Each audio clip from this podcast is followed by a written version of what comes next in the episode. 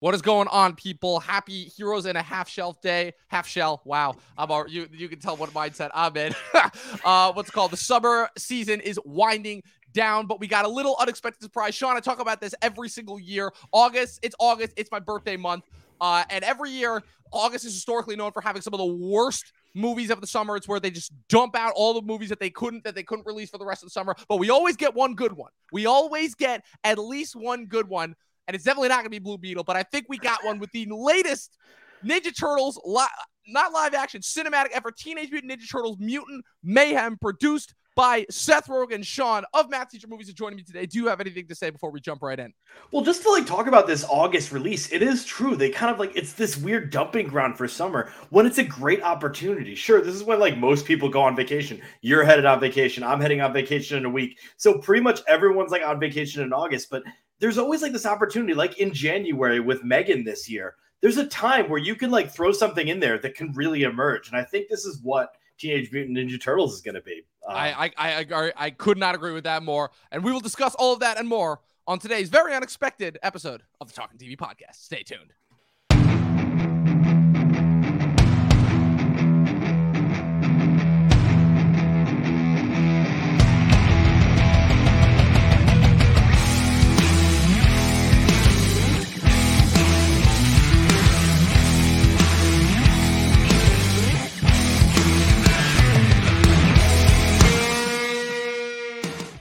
What is going on, people? We are on officially our pen ultimate episode of the summer season. I, I, I, can't believe that we made it this far. Honestly, we took last week off. Uh, I, I think we had a very productive, very successful July overall. I am joined by again. We, we don't get him on the podcast a whole lot, but when we do, oh, it's always a charm. He is the source of one of the funniest bits that we've ever had on this podcast with the infamous "Give Denzel a friggin' BAFTA." It is Sean of Math Teacher Movie. Sean, happy to have you on, dude. And since then, we still have not been able to give Denzel a BAFTA. What is going on here? What the hell? I mean, what do the, what do the Brits have against Denzel? I, I do not understand it. I'm, I'm not gonna lie. Like like today, it's been a little bit of a hectic day. I'm getting ready to go on vacation. You're getting ready to go on vacation. We were scrambling like, okay, we got to see this movie. I get out of the movie. You text me. You're like, Dom, I don't know if I'm gonna be able to make the time. We got the AC repair people here, and I'm like, oh no, don't do this to me. Don't do me like this. But we're here. We made it. We're podcasting. That is all that matters. But unfortunately, we, we do have to start off what I think is going to be a very, very happy and joyous podcast with a little bit of sad news. Um, earlier this week, it was unfortunately reported that Angus Cloud, who is most famously known for portraying Fezco on Euphoria, passed away. I just want to give a quick shout out to him, uh, somebody who unfortunately went way too young, but was surprisingly able to deliver quite a tremendous effort and impact both on Euphoria and in some of the other roles that he was able to appear on. I know that he had shot a couple of other films, c- completed filming, I should say, on a couple of other projects before uh, this this tragedy happened. Uh, yeah, just wanted to say condolences to the family. Uh, he absolutely will be missed. Was definitely that, that, that one was a shock to say the least that that hurt a lot um, and it's unbelievable the outpouring of support that he has gotten um, for someone who really is famous for one role and thankfully right. has got some other work um, so we'll be able to experience him um, he stands out in what is probably one of the most talented casts on tv right now mm-hmm. and he stands out very well i mean he has one of the most uh, charming episodes in the first season of us uh, or first episode of season two um, it's truly a tragic loss. It's uh, really heartbreaking, and uh, yeah, um, you know, everybody call someone, call your family, seek help. Don't be ashamed Absolutely. of it. Absolutely. Yeah. Like, again, like just uh, Euphoria, show that I've said that before that I am not the biggest fan of, but I've always been in awe of the filmmaking that goes into it. Um, what's it called? But yeah, Angus Cloud, his performance as Fezco easily, easily made its way to like my like the t- the top of like my favorite characters on there. So again, condolences to the family. And uh, yeah, let, us move on. Yeah. I just yeah. want to say one thing with it. There is a, a, a podcast. It's called the A24 podcast where two stars. Yes, I know exactly what you're talking about. Sean Baker and him. Sean ba- no, no, it's not Sean Baker. Simon Rex. Simon Rex. Simon Rex. Well, Simon Rex. Sorry. Yeah, yeah Sean Baker yeah, is no, the no. record. Close enough. Close enough. You, you, were there. You were in the ballpark. You were in the ballpark. That's what matters. But it's great, All like right. two Cali bros just like spitting, spitting back and forth. It was well, a blast you, to listen you, to. You say that. I would say it was mostly just Simon Rex carried the conversation, and, and, and, and Angus Cloud kind of just reacted to it. But, but I do share your sentiment. It was very entertaining. Very true. Oh man. All right. Let, all right. Let's talk about some Ninja Turtles. All right. So this was a surprise to say the least. Uh, oh, mostly like I said, kind of tying into what we were talking about before the intro credits rolled. August historically not a good month for summer movies. Um, But like I said, we usually always get one. And for whatever reason, I don't know if it's just because it's my birthday month or because we get so few good movies in August that whenever we do get a good movie, it just stands out above the rest. Like I will always remember Guardians of the Galaxy back in 2014, my senior year of high school, followed 2015, uh, going into my freshman year of college with Straight Outta Compton. Then it was kind of wonky for a couple years, but last year, even, you know, uh, the, the, the famous uh, Netflix phenomenon, uh, Bullet Train, which actually oh, did yeah. open in theaters, contrary to what most people would forget. that, that was the first weekend of August. You know, that, that first weekend of August has always kind of been this weird sweet spot for like them able to get like that last, like, you know, movie that could get a lot of attention. And after, I would say, probably one of the most loaded summers for movies. Like they like they pulled out all the stops. They were like, oh, okay, oh, yeah. we had one summer where every movie went to streaming. We had another summer where we had a total of five movies that one movie just blew all the rest out of the water of. We got to pull out the stops. And I would say that for the most part, it's been a banger summer. I had a lot of fun with all the movies this summer, you know, all the good, all the ridiculous, all the bad. And I got to say that I know we got Blue Beetle coming in two weeks, and that's pretty much going to be the wrap up of the summer. But I'd say this is a good way to go out on top as, as you could possibly get. You know, and that's before we even get into like the whole Ninja Turtles thing. If if we only got Barbenheimer and the Mission Impossible like one two three punch, like that's already good enough and mm-hmm. profitable enough to keep cinemas going. Like mm-hmm. that's kind of you know to to quote what everyone's been saying, almost mocking it, saved cinema in a way it's been a great, great like uh just July. And so um right. you know, I'm looking forward. I always love the August because there's always that surprise hit. I mean, I remember a couple years back the Night House, which you know made like three dollars yes. in the box office. Yes. But great movie. Yeah, I know exactly what you're talking I unfortunately missed that one, but I know which one you're talking about. Yeah. I believe actually shot in upstate New York, if if if memory serves. Not too well, not, not too far from where I went to college. So nice. Yeah just a little little bit of insider baseball there. You know, you know, I love going in there, of course. And, and then, of course, you know, you have the let's call it not exactly stable history of the Teenage Mutant Ninja Turtles in live action. You know, I, I, think it's safe to say so. You know, obviously based off the very, very popular comic book that was then adapted, or rather, actually, no, sorry, I, I, take that back. Kind of more of a niche comic book that was then adapted into the very popular 80s animated series that was kind of part of, you know, your whole lineup of pretty much when they were making TV series to go along with their toy sales. You know, you call them avid stories, you know, but we all know, we all know, um, you know, along with your Transformers and your G.I. Joes. And then obviously you have the adaptation into the live action uh, 90s trilogy, which I know the first one is for the most part critically beloved. The second one is kind of more of like a culty fan hit, and then the third one I think pretty much nobody hates, uh, nobody likes, I should say. you know, I, I think that's one of those things where like, yeah, you you can put time travel in pretty much every property, but once it hits Ninja Turtles, that's what gets a little too wonky. I'm like, really, really, all the other ridiculous shit that goes into these movies. You got fucking talking brain aliens and talking rhinos and, and fucking ninjas and like underground cults and societies and a fucking like like ninja that wear with an Iron Man suit but oh, you draw the line at time travel. Oh, that's that's where we. That's when things get too weird. Yeah, that's when things get too weird. Okay, good to know. But anyway, so then it, it, it's weird. It kind of goes away for a while. You've got like a lot. You got a lot of stuff on TV as a result of those 90s movies. You know, you got a couple of new animated shows. But I feel like in the 2000s it kind of dies out. But this is where we get into my era because I'm sure that you know you're a little bit older than me. You're you're a, probably a little bit, little bit more familiar with the 90s Ninja Turtles product. But I will say so there was an animated Ninja Turtles movie called TMNT that came out in 2007. And from and from all my money, that up until this day was the greatest Ninja Turtles thing that I had ever seen. It was the only thing that kind of mixed the kind of epic nature with the familial bonding with the brothers, but kept it serious enough. Like they didn't go all out jokes, all out goofy nonsense. Like they actually kept it like pretty surprisingly epic. The movie got kind of dark. They took a lot more of a serious tone. And I'd say that even though that one is the one that's probably gotten the least amount of attention in hindsight, like it did open in theaters in uh in in 2007. Uh, I, I, would say that that one is probably held up for me the most in terms of the Ninja Turtles properties, and I've seen a fair majority of them. I tried a couple episodes of the '80s show that that just wasn't for me. Um, I, I am a big fan of the late '90s, early 2000s animated t- uh, TV show, and obviously, you know, I was a big fan of the uh, the CG adaptation that they did with Nickelodeon. At least until they started going into space and started fighting alien Triceratops. That's what I'm like, okay, that, that now this is getting too weird for me. You know, Krang was good enough, but now they're fighting the alien alien dinosaurs. Like, I get it. You know, we're there. But I will say that like me it's kind of weird like with with ninja turtles being around as long as they have you know like they've kind of oh, it's one of those franchises similar to Transformers that has kind of always been around. And as a result, you've had like this time to matriculate more people and get them more so into the into the Ninja Turtles canon. As a result, and they've been able to get a little bit more weird, a little bit more creative. You know, there's certain elements that pe- there's certain parts of it that people like more than others. But it kind of Ninja Turtles is one of those few rare properties that there is something in it for everyone. Sean, just just talk me through what's your what's your history with the Ninja Turtles. You know, it's funny, not much. Um, I am a bit older than you, and so pretty much for me, I guess I, I don't like I wasn't like uh, you know, someone that religiously followed them, but they were in my childhood zeitgeist. So I knew about them. I probably either played with or had a couple of toys. I've definitely seen clips of the show, but it's not something that's like totally remembered. I think it's something like the same as Power Rangers, where I can't remember anything from it, but I was a Power Ranger right. for Halloween, so I must have definitely it, responded to it. in your life in some. Oh God, yes. And so you know, like whenever there was an adaptation or some sort of movie, I would check it out. I mean, the Michael Bay ones are truly terrifying. Um, truly, they they sonicked uh, or pre-sonic before they updated it. Pre-sonic. Yeah. They're like, what if we make them realistic? And I'm like, no, don't do that. Let's avoid that, guys.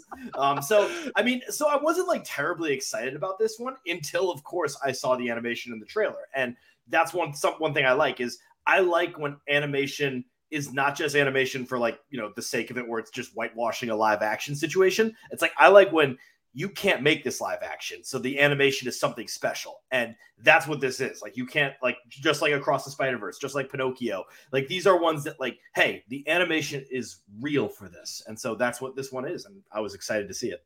Yeah, definitely. I mean, it, this movie to me is like the I think the best example of how into the Spider Verse and across the Spider Verse yep. have influenced the whole animated medium as a whole. Because if we're just going to tackle that for a second, I mean, you had the whole wave of right.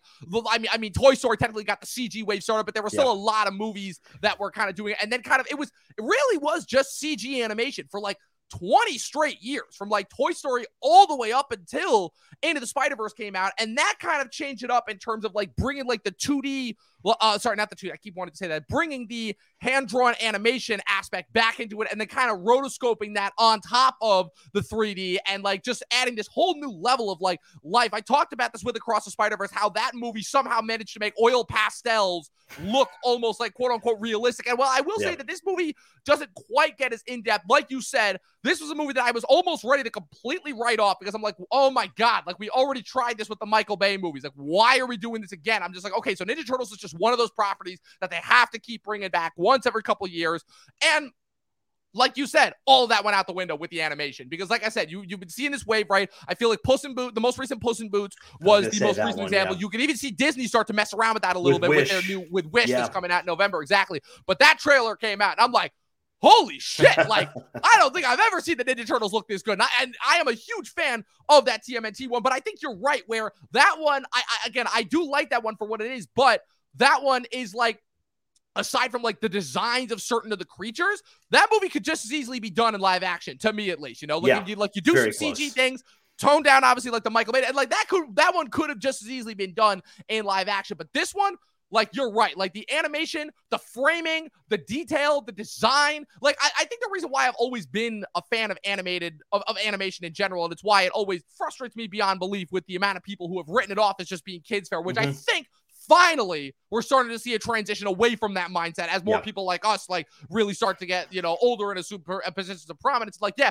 we're an entire generation of people who grew up with some hardcore insanely good animation and we're going to show that you know that's what eh, that it's not just for kids at all. And like I, I like I don't think you could have gotten something that more perfectly streamlined the, the like the, the banner between like something just for kids. And so like this to me is like for something for all ages. Like yeah obviously this is a family this is a family it, it movie a, through and through. Yeah. It is a family movie but like eh, to me the, re- the I guess the reason why I'm I'm I'm I'm, I'm making the comparisons that I do is because like traditionally, right? It was always the thing. What, what was the thing that always said? Oh, animated movies are for kids, but the yeah. animators are, are always sneaking in some jokes for adults. and as we get older, specifically with Pixar, we go back and we realize, oh no, they made these animated movies like from an adult perspective. It's just we were too young to understand, and now we do. And that was always kind of the genius of Pixar that they are unfortunately kind of moving away from. But I, but the reason why I give Into the Spider Verse and movies like this so much credit is because Into the Spider Verse is kind of continuing that trend. They just up the game on the animation in terms of like they they yeah. they just are going so hard because I mean from the opening frame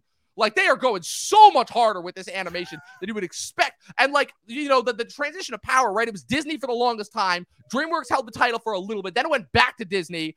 now, you know, Sony was kind of picking up, uh, picking it up a little bit, but now you got Paramount jumping in the game as well. Yeah. You know, and I definitely like Seth Rogen definitely had a big part to play in this, you know, with his Point Grey production. And he's basically kind of the guy that's spearheading. Like he didn't direct this one, but he had a large part in the producing and the creative uh, vision of it, you know, very similar to what he did on The Boys. And I gotta say, for my money, holy crap, this is already one of my favorite movies of the year. Like, I mean, I think like, awesome. back to the Seth Rogen stuff with Seth Rogen and Evan Goldberg. Um, you know, when you see them produce, they really don't miss, and they really they don't. produce a lot.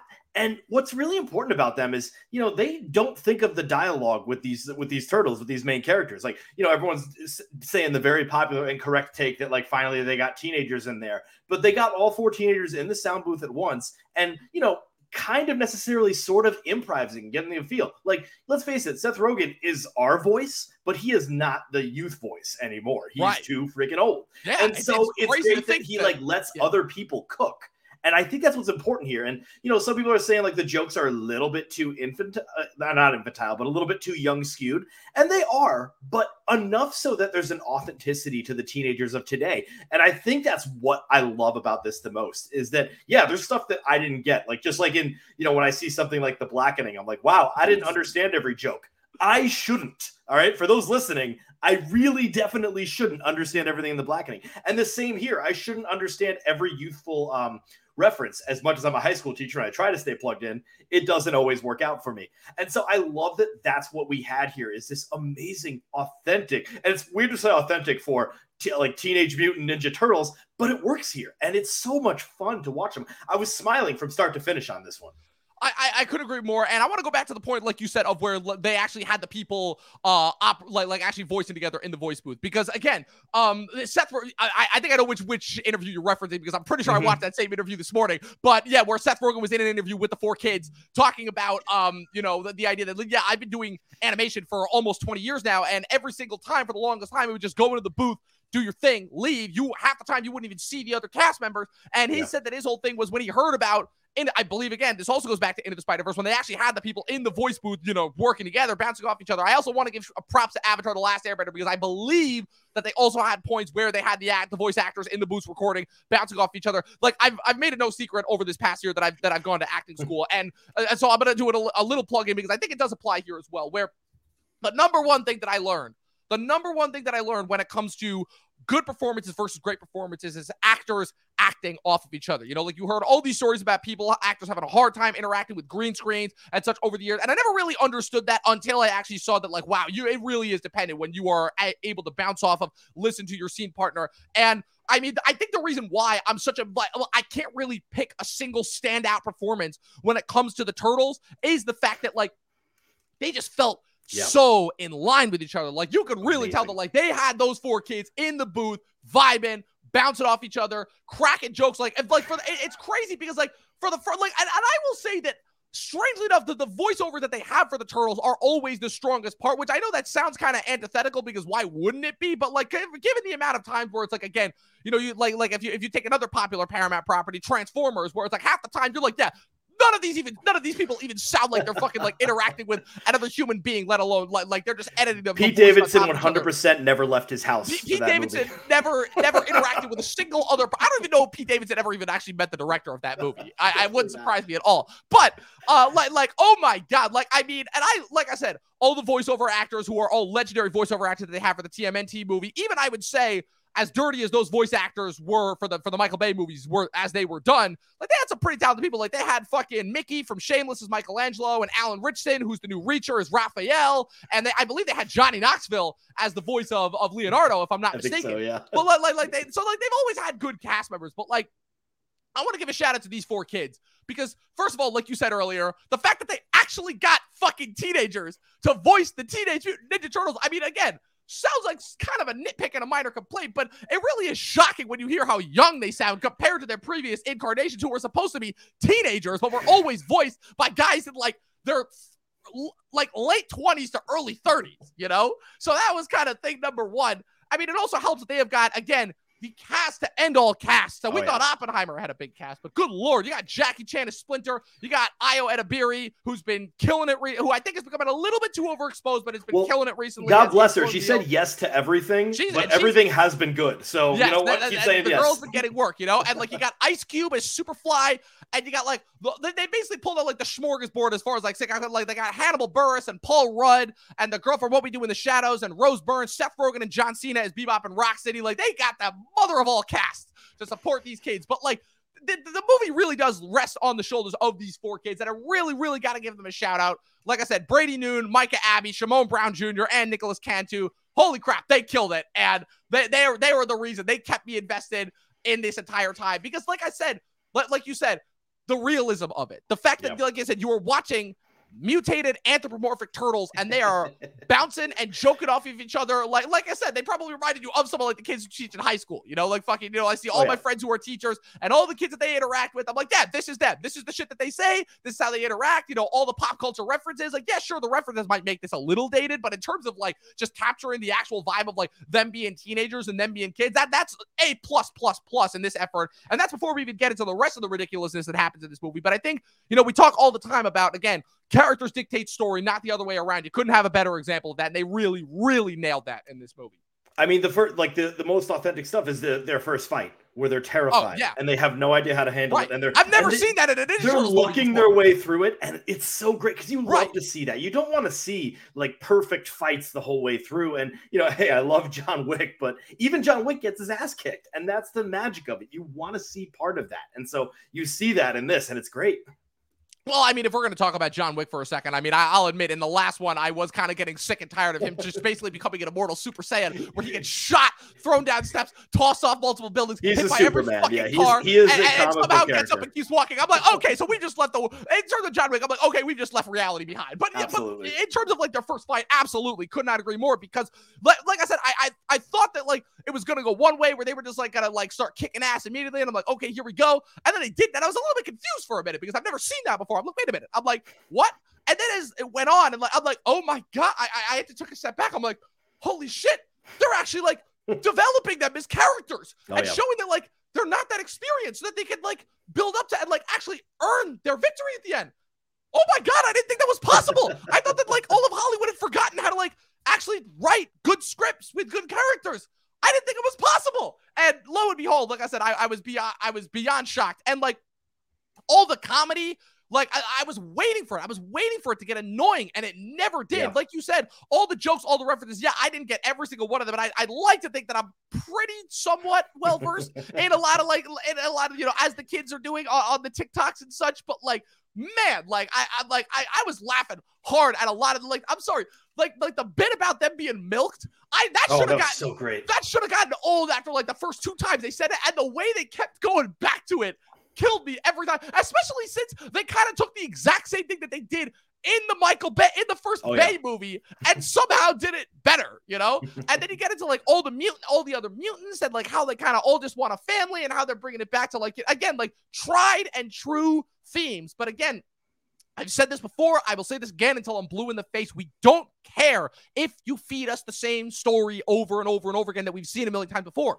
We don't care. We don't. Yeah. We just want to see it done well and done cool and done in a new, interesting way with a different perspective on it. And that's exactly what these guys did with this. And we see that in the heart of this, where the uh, superheroes are treated like outsiders, and your heart breaks for them. Right. Um, your heart breaks for the villains in this almost. Yeah. And uh, like you understand their plight. Um, and so you kind of like go both ways with them, and you like even like all the way down to Splinter, who they have the flashbacks of how he was treated. And I think that through all of those levels, and just by like simply zooming in on their faces where they're heartbroken, where they're fighting for the city, and yet the news is treating them like villains. I loved that they really like made sure they drove this point home, which we've seen in so many superhero movies. I mean, you know, the Avengers are uh, have to sign the Sokovia Accords. Uh, Superman is treated like a devil, and I think that this was like that same. It's that same stuff, but you get the emotion on these like monster animated characters' faces, which is kind of Right. Not to mention the fact that this is the first ever Ninja Turtles property that I've seen where they actually like. Well, well, correct me if I'm wrong, but this uh, forget that. This might actually be the first like superhero property going off the line of what you said, where the heroes who are getting you know, kind of ostracized by society actually get to win. And yeah. even though obviously it gets kind of ludicrous at the end in terms of like how they're bouncing around and like how quickly people accept them, I'll admit if I had one slight nitpick, it's like okay, like hey, that, that part does kind of go a little fast, and I'm like okay, I get it. We're at like the hour ten, hour fifteen mark. We got we got to wrap this yeah. up. And so, like in terms of the, the, them passing off like the anti mutagen at the end, like oh, I'm like okay, I get that. They're I mean, that's like the they're making all the Godzilla jokes about the giant kaiju mutant that Superfly becomes. And that's Spider-Man too. When they say if you want to get to him, you got to exactly. get through me, and they all help Spider-Man. It's just New York, baby. We're always gonna just fight for our superheroes. Right, right, right, and they were definitely aping Raimi a bit there, but so that was the only part. I'm like, oh, okay, but like they, but like again, to bounce off that point the Civil War, Cap's guys have to go on the run, and it's not until Thanos comes that they that they get any sort of forgiveness. Superman is tr- Superman literally dies at the end of Batman vs Superman, so he kind of doesn't get redeemed at all. This is the first one of these instances where the heroes are ostracized by society and they get to win, and like. Yeah.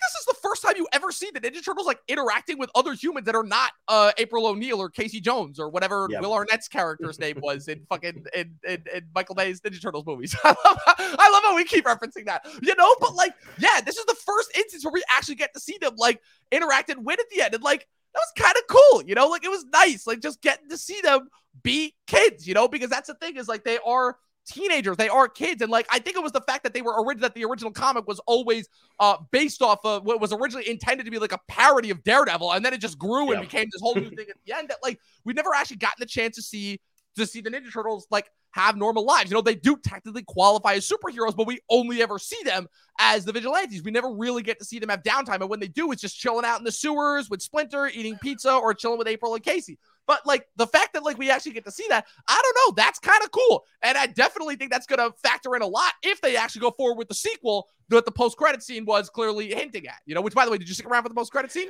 I actually didn't, and I it was even a it was even a mid credit scene, and for some reason I just didn't right, think right, there'd right. be one. I don't know why, but what, I don't know. Um, well, well, that's the thing is that like uh, you know what the problem is is like people are so back and forth because you know they're they, they've been trained by Marvel to think that everything is gonna have a post credit scene, and then when it doesn't, you know. So I think that we were kind of like just getting back to the other side of it. Like, okay, we're not sticking around for every fucking movie for to see if there's gonna be a post credit scene or a mid credit scene at this point. But in this case, there were yeah. Basically, all that it was, it's like the, the Maya Rudolph voice scientist is like, oh yeah, we have to contact the Shredder. And it's basically just like ends where you where it pulls oh. back and you see Shredder's uh, outlook. And I'm like, okay, I'm like, I think that's cool. Also, the fact that, like I said, we got a Ninja Turtles movie that didn't have to depend on the Shredder in some capacity. Another instance that the only other Ninja Turtles movie that I've seen that did that was the animated 07 TMNT one, which uh, also again like like uh, uh, I'm like yes, you can move away from Shredder, you can do other things, you know. So now with that being said, uh, what did you think of the whole uh, what, the, uh, uh, what, what did you think of like all the other mutants? Like, did you have a favorite one out of them? Because there were a lot, and they, they were like, there were so many different people and so many different voiceover. And like, like also, like, I still think it's hilarious that they that they got Rose Byrne in this movie, and they finally actually have her do her Australian accent, which nobody will recognize because she's done an American accent. I'm pretty sure for like every single thing that we've seen her in since uh what's it called since uh X-Men when I feel like she was first like introduced to mainstream American audiences. Um I mean, some of some of these people were brought on for like to say one line or to say right. like complete gibberish. Like this is like Vin Diesel, I am Groot territory in some yeah. of them. Um, I mean, I I love that Seth Rogen, who refused to do a voice for Donkey Kong, like he just like decided to just be himself for Donkey Kong, right. is actually doing an accent in this. And so, somewhat, somewhat. I mean, it's just, it's just a like somewhat. it's a exaggerated New York accent, but right. it's pretty much there. Um, I really it's tough. I think I love the Paul Rudd. Um, I, I just loved. Uh, I, I think Ice Cube was pretty great in this, and yeah. just his construction was really good. Yeah. Um, in general, it was just you know like th- that whole crew together. In addition, had like that great chemistry, and you know when they're bowling and stuff, you start to love them as well, and until they reveal their evil plan, and you yes. know, kind of like you, you start to like you know understand that these are all outsiders and so they do sort of connect in certain ways um but yeah it was sort of ridiculous when i looked through that imdb and i was like you gotta actually be kidding me yeah right why well, are they bringing these the imdb when i saw the trailer i'm like how many fucking people do they have in this movie like god damn Oh I'm man! like Jesus Christ! They, uh, although I did think it was funny how they have Post Malone in there voicing Ray whatever thing, and he just wants to. That was I'm like, okay, that that's good. That's all he does good. is sing, and that's all perfect. he does is wants to sing. I'm like, that's per because Post Malone has talked openly about the fact that he can't sing and that he only actually that he only uses auto tune. So uh, I'm like that, and I'm like, that's good. that is funny. No, this movie had some good jokes besides the milking stuff. Oh man, the the the the puke bit with April O'Neil, I thought I'm like, okay, that's whatever. But I did, but like, I again, it just goes back to the chemistry aspect, like the fact that they're just jostling her about that. And uh, what's it called? You know, like it felt like I was watching. Like I said, I just, oh man, I don't know how many times. Well, the needle drops were exceptional. Like if I yes, think about yes. like um, unwritten for the puking scene was what made that funny. Because otherwise, like you know, puke is somewhat funny, but this one, like just the unwritten moment, was great for that. Um, and then like the four non blondes remix when they're in the car chase, like yes. actually had me cackling. I would say one of the best jokes was one that flew over everyone's head because it was in a side conversation. It's at the beginning, and there's an emotional moment where they wish they were watching a movie with all the humans. Right. And you see them walking in the subway, and one of the humans in the background says, I love that we can go anywhere and it's just really like I I did just start laughing, and no one else heard it. I think. Yeah, I don't think I don't think anybody heard that. My it was such a background noise, and I thought it was so freaking funny, and nobody else got it. But on a second watch, you got to look out for that in the beginning. It's it's it's perfect because it's at this key emotional moment, but it just like takes you right out of it perfectly. Yeah, I I think if there was one joke that there was one joke that they could have done without, and I'm not saying that it was bad, but like was was the end game bit because I'm like okay, like I don't, yeah. know but like like that that one felt specifically very very targeted at Gen Z. But like that was I'm like okay, like we get it. And there were plenty of times I was just smacking myself in the face. Ultimately, like the fucking. But like I said, of, of all the mutants, like I said, the, the Paul Rudd one I think was definitely the the, oh, yeah. the the most the biggest fan favorite. Um, but but yeah, uh, oh man, I'm just losing my train of thought right now. No, but yeah, I like I said, I I just I really I really really enjoyed this one. You know, I I'm, I'm happy that we got a big August one to talk about. You know, kind of one last really good one to watch for the summer because because you know the, the fact that the that the actor strike coincided like mm-hmm. right with the bar with the beginning of the Barbenheimer thing. I'm like, oh well, this is it. That's it for summer movie season. You know, you don't have any more stars. It's going to be COVID 2.0. Now, I'm not saying that, now. I will say that as of today, it is official that the AMTP AMPTP is coming back to the table. Yeah. Thank God. Uh, in order to renegotiate, which means we might still have a fall movie season, but I'd say that overall, in order to like kind of close off, cap off the summer, I, I am really glad that we got this one. Like I said, we're we're gonna be doing Blue Beetle in two weeks.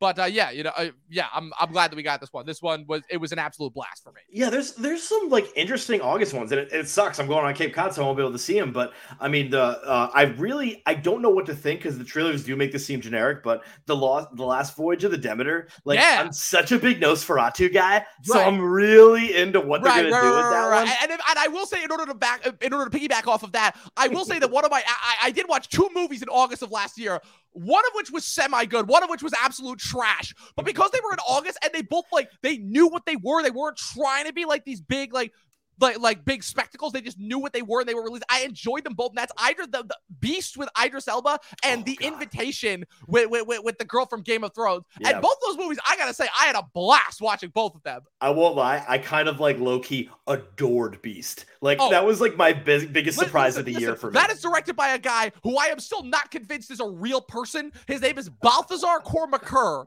Swear to God, that is his real name. Look it up. And he has directed some of my low key most underrated favorite movies of the last couple years. I believe it started with uh with, with, with Two Guns with Denzel okay. and Mark Wahlberg, which is one of the most underrated buddy buddy movies I've ever seen, and uh Everest, which is a little movie that I saw in 2015. That again, oh. underrated, not seen by a lot of people, but for what it was, really fucking good. Like really, really fucking good. And it came out in 2015, which was one of the last pure years before every movie started sucking. So I, I remember when in Beast, like you know, Idris Elba punches a lion, and I thought that was the right. dumbest thing in the world. Right, and then like, seeing this knows, movie, but it knows what it is. It knows exactly what it and is. and it also had enough heart in it that it yeah. really work. Like yeah, like it wasn't was trying to be anything crazy or specific. Like like the like the it had its fair share of dumb moments, but like the jump scares were like really well done. And obviously, once you get past the idea of like, okay, what is this like a mutant lion? Nothing can kill this thing. But like once you get past, like that only lasts for a certain amount of time, and once you get past that, you're good and you can just enjoy it. You know versus the invitation, which just trash, knew it was trash, and just ran with it. And I remember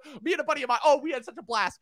It, it was me and my friend Dalen. We were sitting in that theater it was us and two other people who I'm Oh, yeah. pretty sure were on a date, and the rest of the theater was empty. And we definitely ruined those guys' dates because we were. Co- it was like a YouTube commentary track on that whole movie. Like we were, cock- we were pissing ourselves with laughter. And when the vampire reveal happened, oh, we lost it. We absolutely lost it. Like we were quoting each other back and forth. I think Dalen at one point was like to me, "Is like, oh, the rumors of my species have been greatly exaggerated." I'm like, stop it. They did not just say that. I'm like, the fucking it. place is called Carfax Abbey. Are you kidding me? This was one of those moments where like that one came on Netflix very fast, and I said, "No, I think I'm good. I think I'm good. I, I'm I just don't think I Sean, can do this one." Sean, I'm telling you, I don't know what your stance on on movies that are so bad that they're good, but this one kind of comes close. It kind of comes. It was it was so bad. This is how bad this movie was. All right, this movie was so bad that they ended on a bat pun, but not a bat, but with an actual fucking baseball bat. That's Oh, how. That's how. That's how terrible this movie was. It was so, but it. Oh, it knew it was awful. It knew it was awful, and it ran with it so hard. Just to go on the track of Idris Elba for a moment, because I just Yes. finished this show today. Uh, Hijack on That's Apple how was TV. that? Because I want. I wanted Holy to check shit, it's a blast. but- It is an absolute blast. And I think it was made for. I, I want to look up the budget because I th- I bet like the most of it is his salary because like it's just the inside of the plane the whole time, and it is like for what they're doing with that budget, it was so much fun. Maybe it's a little stupid, but kind of like it works for that. Like you know, it works for it's doing action movie stupidity in the best way. I I love that show. So, so It's Sean, so, so in order to bring back another pun, you're gonna want to kill me for this. Uh, would you say that it is uh nonstop the show? I, I have not See, I seen knew that. I knew that you would appreciate that, regardless of whether or not like I you have actually not like. seen I, it, I but knew I do know exactly that. what you mean. And Yes, I got to yes. be honest, it probably has that same level. Yeah. No, see this, now this see this is making me want to go down a rabbit hole because I'm like, it can't just be Guardians of the Galaxy and straight out of Compton um that that I actually saw and enjoy, you know, and then Bullet Train last year, obviously. Oh, wait a minute. Who am I kidding? Another big one. Even though this was kind of a flop. And and put- went because of the straight to streaming thing, but 2021, The Suicide Squad, James Gunn, James Gunn's The Suicide Squad. My number that was that was that was the first. yeah. That, yep, that was the first weekend of August. That was that that that first weekend of August slide. Yep, that that was my number one movie of 2021. That movie. Yeah, there's always like a couple in August, and it, it, it's become a bit of a dumping ground because it's like this weird middle between Oscar season and then also um, it's it's it's just a strange month. It's even it's even more strange than like the January, February, March because even those now those have found this identity that's like even better, I think. And so yeah. it's interesting to see where each of those go. Yeah, so I'm looking over some of the most famous August releases. Uh, oh God, Suicide Squad in 2016. I knew that there Well, was. there a- we go. I, I knew there was going to be a flop in there somewhere. I knew, and I will say that now that I now that I do say, even though I didn't, even though I did not. Um, the, not not all these movies came out in August. I do remember that both Sausage Party and Ku- Kubo and the Two Strings, I believe, was an August release Oh, in God. 2016. So so that's so that that's one. Um, I got Signs, Rush Hour two. Uh, these are these are pre 2014. I'm looking for 2014. Uh, Guardians of the Galaxy, the first one. Ooh, The Fugitive is an August movie. Did not know that. I, I don't know if August was always this bad though. That's what's I interesting don't about think it. it Like, was. 'cause It's I just think- in re- it's just yeah. in recent memory with the most recent um what's it called with, with the most recent one. Okay, so we got Suicide Squad. We got those August of 2017. trying to think what was there were there was there was a couple things. I remember a couple of Oh wait, I remember uh, a couple that that was some indie movies. We got uh, August 2017. I remember now. That was that was indie movie month. That was uh that was Ingrid Goes West. That was Brigsby Bear, and that was uh Good Time. All those yeah. So August 2017, indie month. We were oh and Wind River, Wind River, one of the, one of the one of the best movies of that year. I had to look it up to make sure I was right about this. Um, Signs was August Yep, second. Signs. That's Yep, a big one. That's a huge That, that one is for a big me. one. I'm Yeah. not a huge fan of Signs, but definitely that's a big one worth Yeah. noting.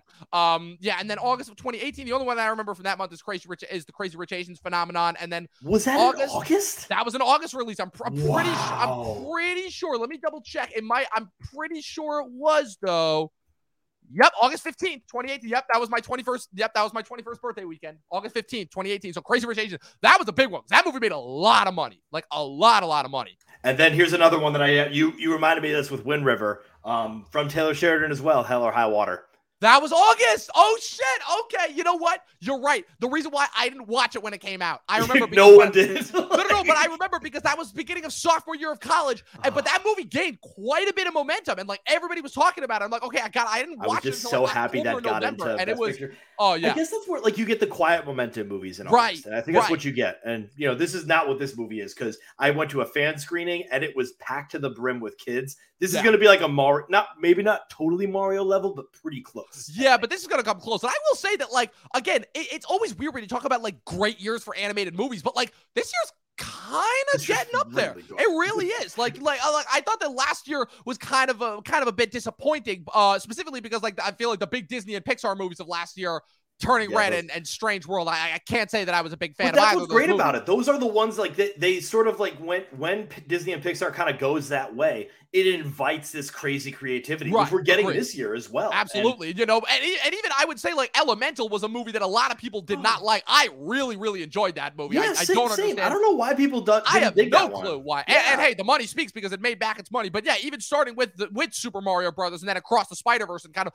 all that momentum. And I feel like this is going to carry us all the way through to the end of the year with Wish, which does look good. You know, yeah. kind of getting back to a little bit of like that old school uh, Disney Disney magic. And I believe that the Adam Sandler animated movie Leo is also coming out on Netflix. You also had that Nimona movie that came out last month on Netflix. This, this has been a kick ass year for animation so Well, far. then, I mean, we're all talking about it. Get ready for it. Miyazaki, baby. That's, Miyazaki's there back, go. motherfucker. There you fucking go. now we're talking.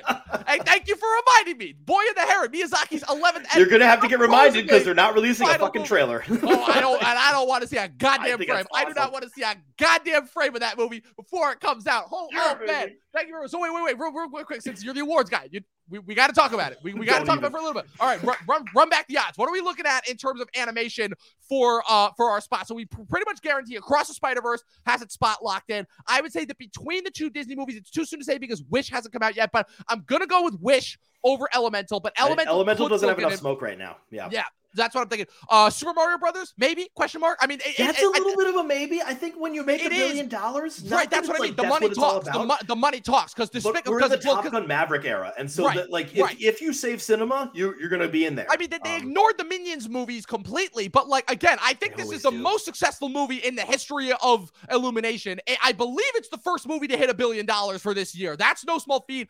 It came out in April, and still, I think pretty much has a lot of momentum. I'd say Super Mario Brothers is a pretty safe bet. Yeah, I, I, really it's, do. It's a strange one just because the critics didn't dig it. I right. I, that's the one thing that may hold it back. Just because right. if, if, it was a critical darling as well, it would be in right. instantly.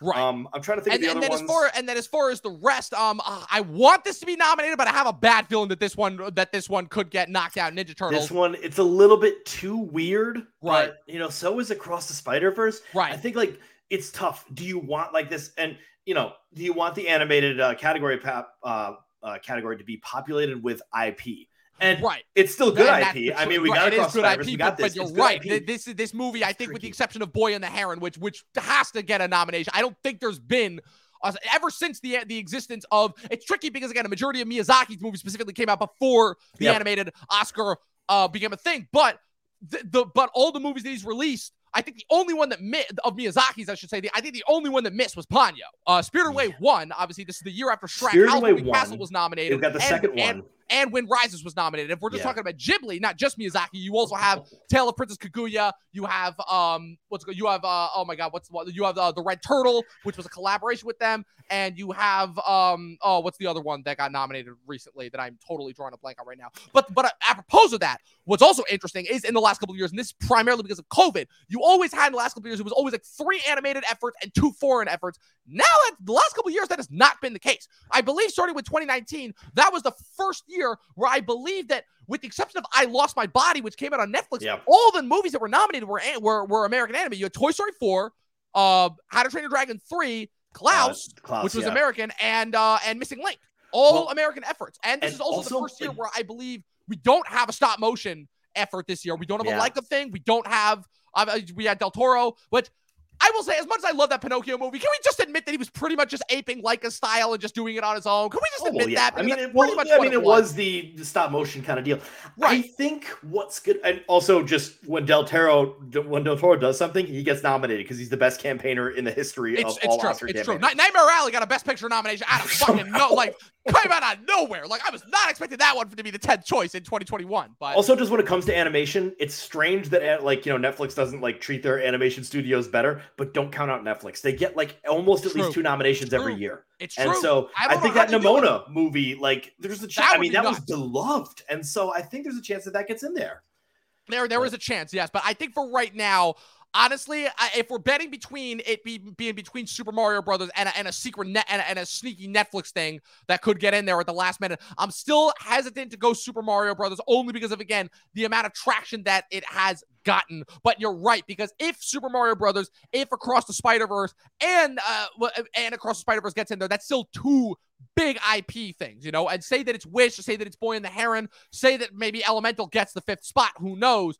But like like you said, it, it really does seem to come down to this year. It, the battle is between IP fully invading the animated space, which primarily has stayed original for the last couple of years. I feel like the last time we were in this instance was 2018, where you had Incredibles 2, Wreck It Ralph 2, and yep. Into the Spider Verse, which are all IP at that point. You know, the the only other two effort, the original efforts were Isle of Dogs from Wes Anderson and mm-hmm. um uh, uh Mirai, which I, I don't remember what studio produced that.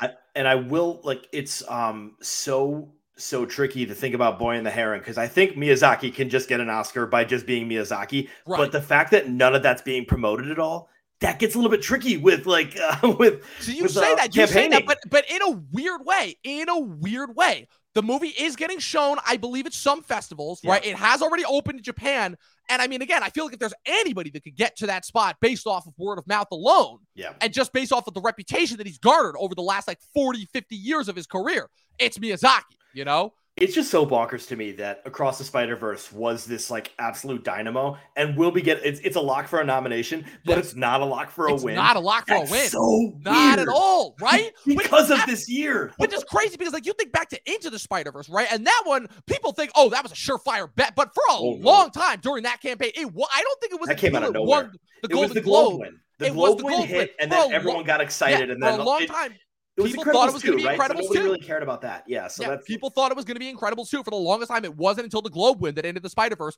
was the lock. Yeah, you know. So yeah, absolutely. So with that being said, I mean, I, th- I think that's pretty much all that we can conjecture as far as the awards turn goes. Sean, it's been an absolute blast. Rate this movie before we get out of here and both go on on our last vacation before summer ends and we're forced to return to real life. Ugh. You know, it's funny. Everyone reviewed this movie and they said, "Hey, it's really awesome," but I didn't see a butt. I didn't see a butt, so I gave this an A. Like I, I tried to look for a butt too. I mean, I was like kind of thinking of, all right, so what? Maybe is that wrong? Is this wrong? No, I gave it an A. It's so funny because I will say that I am not somebody who uh, is gonna give a butt for this movie. Yeah. However, with that being said, it's not a five stars. Like, like I'm yeah. only because it's so strange because whenever I try to explain the way that I rate and review movies, like everybody is just left confused. So I'm not going to try and do that here. But what I will say is, I know I, I, I told this to Dustin. I was talking about this to Dustin the other day. I'm like, to me, the thing that I always rate movies on first and foremost first and foremost, more than anything else, objectively, is subjectively how it makes me feel and the experience yep. that I had. And I had an absolute blast with this movie. That being said, it's not a five star movie because I, I I know what a five star movie is. This comes damn close, but it's not quite there. That being said, this is the easiest four and a half that I've given so oh, far oh, yeah. this year in a year that has definitely made me like question how I rate and rank and review movies. Probably more than any other year. I mean, it started last year, but this year in general, I'm just looking at some of these movies and I'm like, how the fuck do I rank these and, re- and rate review these? Like, this is tough. This is really, really tough. But yeah, easiest four out of five, four and a half out of five that I've given all year long. I had a blast. This is absolutely my top 10 of the year for sure. We'll see if it stays there the rest of the, the rest of the year. But Sean, thanks for jumping on and doing this last one. Thanks Hope so much have, for having me, man. Of course, man. Blast. Of course. Like I said, you're, you're, you're one of the talking TV OGs for sure. And I can't wait to have you back on the podcast later on. Tell the good people where they can find you on the interwebs. Well, they can find me at uh, Math Teacher Movies on Instagram, um, and also the Guy at the Movies podcast with my man Joe, who just went over a facelift. The Guy at the Movies, he's got a new emblem out. You got to check it out. I saw um, that. I saw that. and uh, you know, we always put out some uh, great content. We do uh, movie news, which is a little bit stagnant right now because of the strike, and so we're just like doing reviews and talking talking crazy shit. But uh, we have a blast doing that. Um, yes. So definitely check yes, that out. Absolutely. Um, I also I don't know, like I've I've announced it on the Instagram, but uh, you got to have me on quick because I'm having a kid in uh, November. Yes. So um, don't worry, I, we'll get we'll get you on before your kid. 200 200th podcast, man. We're having you on, and it's gonna. Oh yeah, oh, I forgot yeah. about that. I'm so oh, excited. Oh yeah. Oh oh, and wait till you. I, will I'll leave the audience in suspense for right now, but but I will but I will let you know because oh we got something big big plan for the 200th episode, which will be premiering live in September. You guys can follow me with everything I got going on at Movie Nerd Reviews across all platforms. Be sure to follow the official Talking TV podcast across all platforms. Subscribe to us on YouTube. Follow us on Twitch. This episode will be available on Spotify and Apple Podcasts probably before Sunday, so sometime in the near future. And from myself and Sean, as always, you know what I'm going to say 12 seasons in a short film and watch more fucking movies. We'll see you guys next time.